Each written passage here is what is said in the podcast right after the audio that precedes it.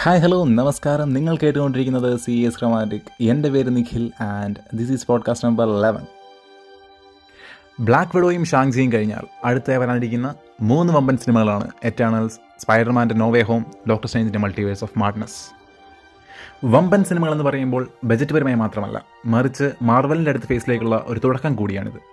ഒരുപക്ഷേ സിവിൽ വാറിനടുത്തോ അതിനു മുകളിലോ ഉയർന്നു നിൽക്കാവുന്ന ഹൈപ്പും പ്രേക്ഷക സ്വീകാര്യതയും ലഭിക്കാൻ പോകുന്നവ.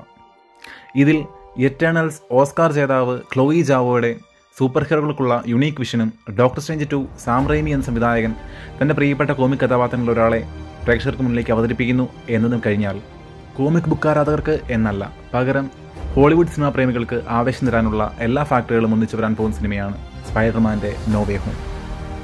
അപ്പോൾ ഇന്നത്തെ പോസ്റ്റ് എഴുതിയിരിക്കുന്നത് അർജുൻ എം കെ ആണ്. Shout out to Arjun. Anyway, നമുക്ക് പോസ്റ്റിലേക്ക് തിരിച്ചു വരാം. MCUവിലെ 2 സ്പൈഡർമാൻ സിനിമകളും സംവിധാനം ചെയ്ത ജോൺ വാട്ട്സ് തന്നെയാണ് നോ വേ ഹോമും ചുമതലയേറ്റിരിക്കുന്നത്.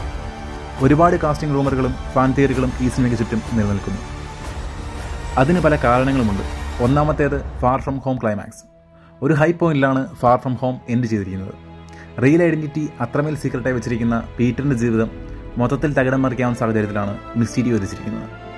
അതിനുശേഷം എന്ത് എന്നുള്ളത് ഒരു ചോദ്യചിഹ്നമാണ്.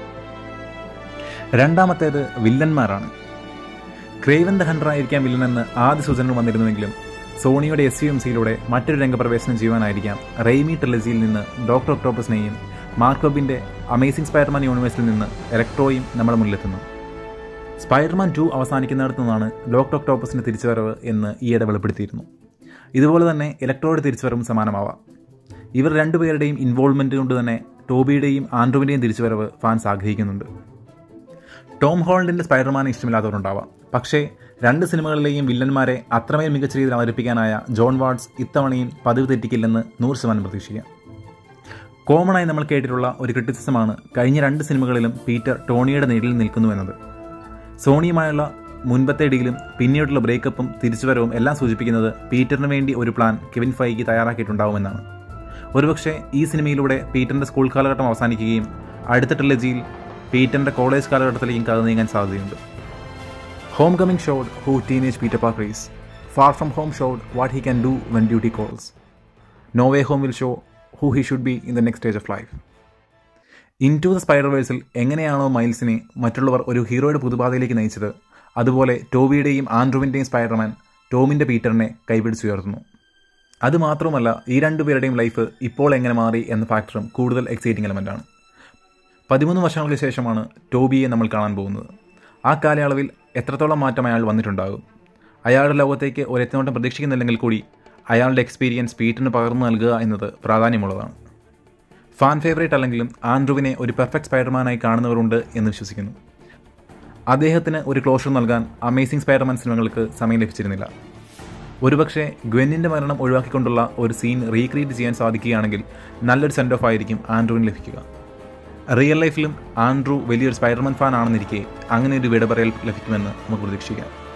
ടോമിൻ്റെ സ്പൈഡർമാൻ സത്യത്തിൽ സിനിമാറ്റിക്കായി വലിയൊരു സ്റ്റേജിലേക്ക് മാറുകയാണ് അടുത്ത സിനിമയിലൂടെ. സോണിയുടെ സ്പൈഡി യൂണിവേഴ്സ് സൈഡിലൂടെ ഡെവലപ്പ് ചെയ്ത് വരുന്നുണ്ട്. സോണിയും മാർവലും തമ്മിലുള്ള രണ്ടാമത്തെ ഡീലിൽ ഈ 2 സിനിമാറ്റിക് യൂണിവേഴ്സുകൾ ക്രോസ് ഓവർ ചെയ്യുമെന്ന് സൂചന ലഭിച്ചിരുന്നു. ടോം ഹാർഡിയുടെ വെനവുമായുള്ള കോൺഫ്ലിക്റ്റൊക്കെ ഫാൻസിനെ എക്സൈറ്റ് ചെയ്യുന്ന പ്രോജക്റ്റായി മാറുമെന്നുള്ളത് തീർച്ച. അങ്ങനെയെങ്കിൽ അടുത്ത കുറേ വർഷത്തേക്ക് ടോമിനെ സ്പൈഡർമാനായി നമുക്ക് കാണുവാൻ സാധിക്കും.